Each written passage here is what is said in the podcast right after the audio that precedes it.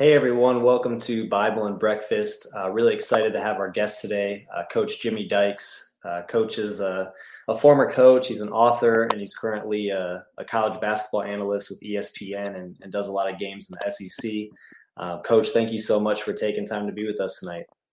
Andrew, great. I'm grateful to be with you, man. I look forward to visiting with you, and I, I love talking basketball, but I, I love talking about uh, my the, the Bible as well. So. You got two really good things going on there in my mind. So I appreciate you having me on.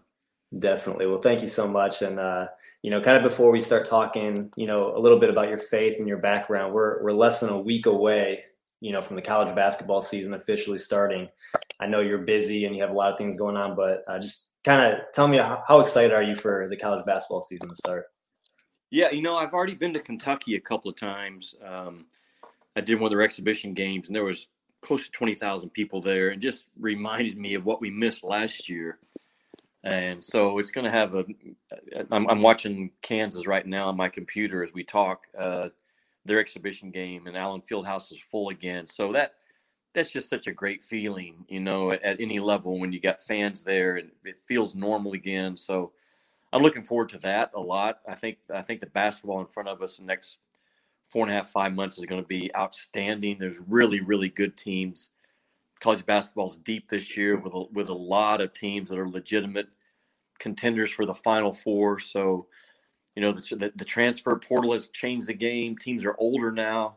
Uh, so it's uh, there's there's a lot of storylines for us to follow. Obviously, Coach K and you know coaching change at North Carolina, just a, a lot of big storylines. But I can't wait to get started. My first game, my first real game is Florida State at Florida here, just right there after the uh, starting date, and I go to the Atlantis for the Bahamas, which is a loaded up field this year. So there's a like everybody else involved with college ball right now. There's a lot of studying, a lot of film, a lot of phone calls uh, during my day right now.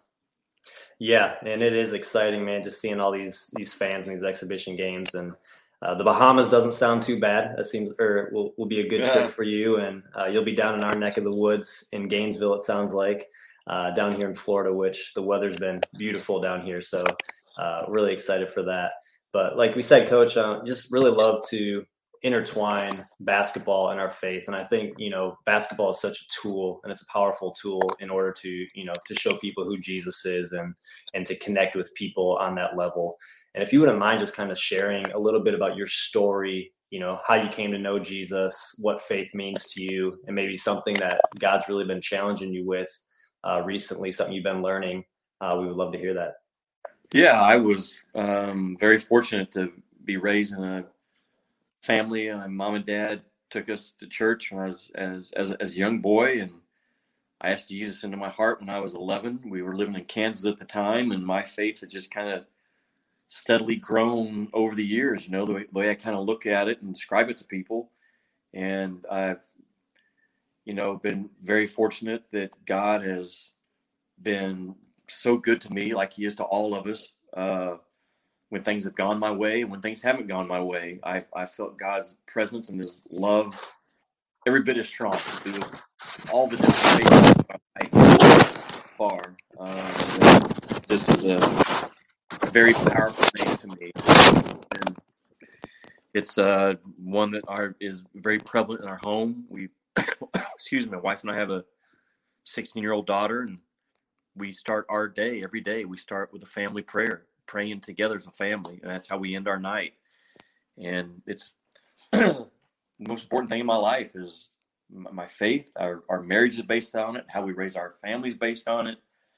Um, how I go about doing my job, I, it's all tied back to God's written word and uh, his instructions for us in terms of how he designed for us to live and the, and the close, authentic walk that we're supposed to have with him. So, um, like everybody else, it's just an ongoing walk, an ongoing trust, an ongoing growth. He shows me something new, it seems like every day, or puts me in a position that requires me to be on my knees before him, spending time with him every day. And that's a, that's a really good spot to be in.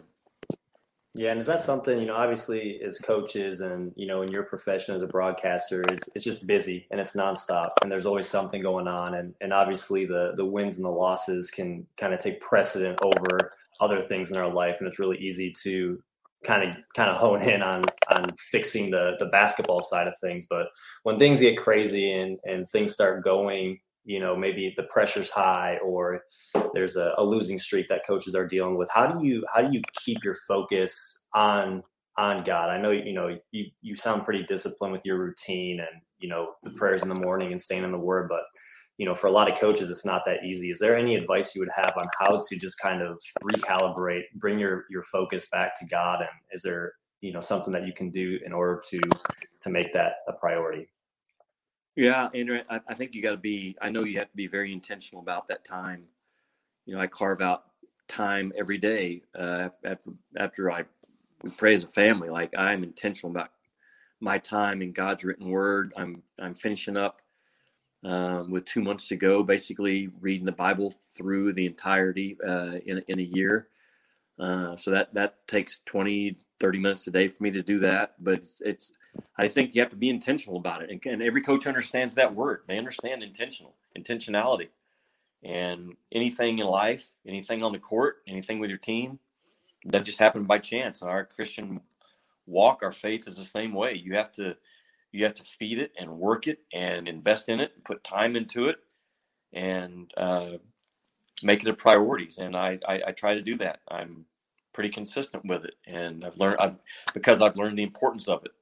I've learned when I get into a, a, a time where it's not a priority and I get away from it, I see my life starting to slip in areas that I don't want it to slip and I don't need it to slip. So that's probably the best way to answer it is when things are rolling, I'm intentional about my time with God. And when and, and when things aren't going my way, I'm intentional about my time with God every day. Yeah, and that's kind of you know for those of you who haven't haven't read uh, Coach Dykes' book, The Film Doesn't Lie, that's kind of what you talk about is just being able to evaluate, you know, that quote unquote personal game film and being able to self evaluate, being able to to know when you're going through those highs, through those lows, when you need to to draw your attention back to the word. And do you, you know, obviously you lean on the word of God, you lean on on prayer quite a bit, but is there any aspect of like mentorship? Do you lean on other people or is there a, a mentorship aspect that goes into uh, staying calibrated in that right way. Yeah, and I think it's the the five or six main guy friends I have in my life. My wife's my my best friend, and but there's a, another level of I guess accountability and encouragement that comes from uh, uh, one guy to another guy. So I have those four, five, six guys in my life that we hold each other accountable just in terms of how we live our life and what we're going through and we need prayer, we can quickly text one another. And but I think it's very important. The enemy wants us isolated. He likes us by ourselves, especially as men.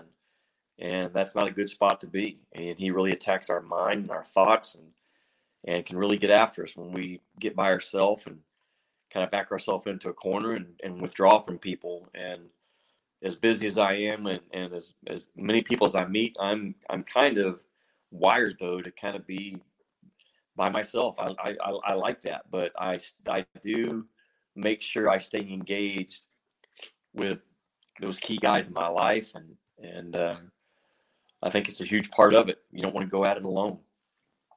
Yeah, no doubt. And I think, you know, for me that's been so huge. I know the times when I've I've had those mentors in my life and I've I've really actively been engaged in a relationship with that. It's helped me in my walk uh, with Jesus and as a coach. And and obviously when I'm I'm not as intentional about that, it's, it's been a struggle. But um, coach, you've been you know obviously you've been a, a, lifelong coach and you've been around the game for a long time. And you know I know when you were a young coach, you had a couple assistant jobs and you ended up you know leaving coaching for many years and then you got back into it as a head coach and then again left left the coaching aspect of it but what were some maybe burdens or challenges that you were weighing through when you were kind of trying to make the decision to get out of coaching? Because I know that couldn't have been easy. You know, I know for us coaches, we we love the game, we love being around it, and it, it can't just be so easy to just say, "Hey, I'm I'm going to go do this." But what were some things you had to, to weigh through, pray through that were were a burden on you? Yeah, I think I'm starting my 23rd year with ESPN. So when I transitioned from,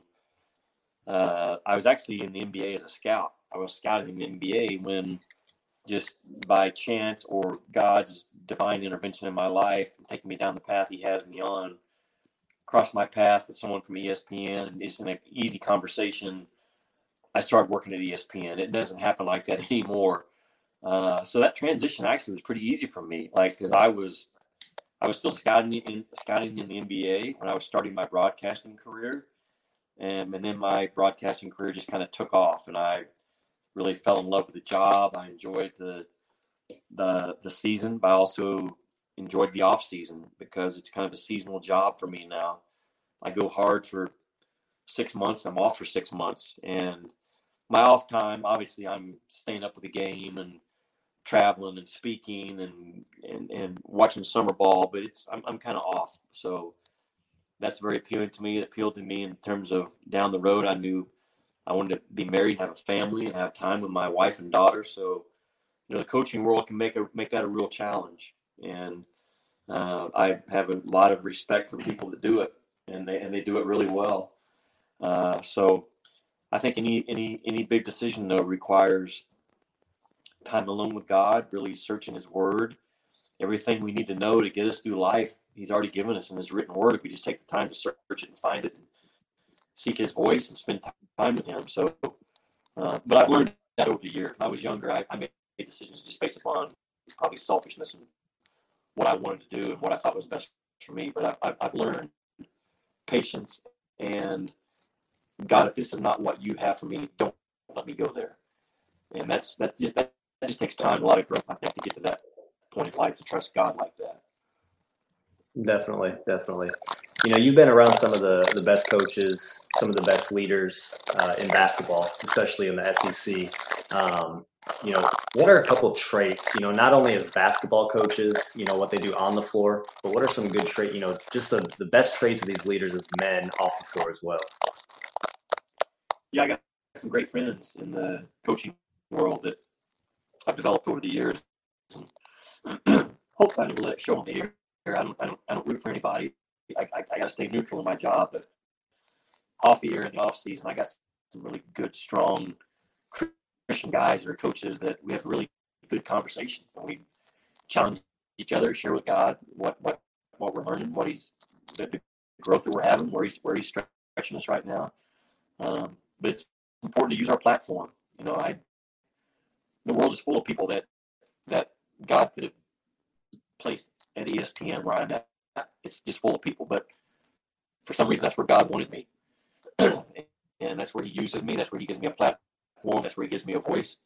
So I try, to use it the best I can. I'm not I'm not perfect at it. I'm a simple man with a simple nature like everybody else, but I do try to I do try to say the name of Jesus as much as I can and point people in that direction. And as long as I have a platform to do that, that's what we're called to do as, as followers of, of Christ. So it's kind of what got me writing a book. You know, I wanted to take advantage of the influence that I had, the stories that I've come across, the things that God has taught me. So I wrote a book. It's been out about two years in the spring. It's done really, really well, and I'm thankful for the, all the messages and encouragement I've got from people all across the country that God has spoken to them as they read it. But it doesn't matter where you, you are. You don't have to be at ESPN doing games like I do on national TV to have an impact and have an influence uh, on people. You, you, you have an influence where God has you right now. And that's very important to understand. Yeah, it's it's a powerful powerful thing to keep in mind. Just knowing that that God uh, He has us where He wants us, and we can we can make an impact wherever He is. Um, last thing for you, Coach, is there any any bold predictions you have for this season, or any teams you know that you think are going to surprise us? Some teams to watch out for throughout the season. Uh, Andrew, you know, I think it's just there's so many good teams.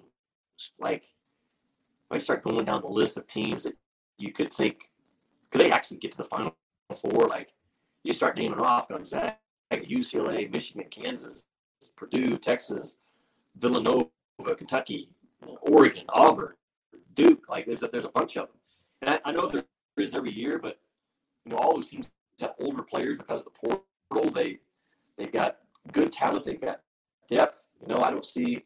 It seemed like last year at this point we had already figured out Baylor and Gonzaga, Gonzaga were two of the best teams, if not the two best teams.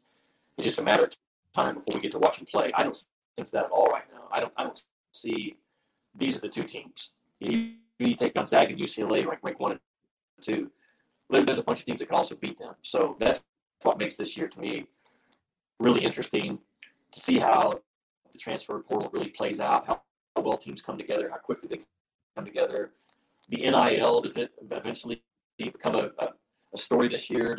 Does it does it bring teams together? Does it break them apart? There's a lot of neat stuff to follow, but you know, college basketball always comes through with great stories and and great endings. And I think we'll have it again this year. I know we will. No doubt. It's always an exciting time of year and, and really excited to see what this season has in store for everyone. But, Coach, thank you again so much for taking a few minutes out of your night to uh, be with us and uh, appreciate your story of faith and your testimony. All right, Andrew, thank you very much. Good luck to you this year.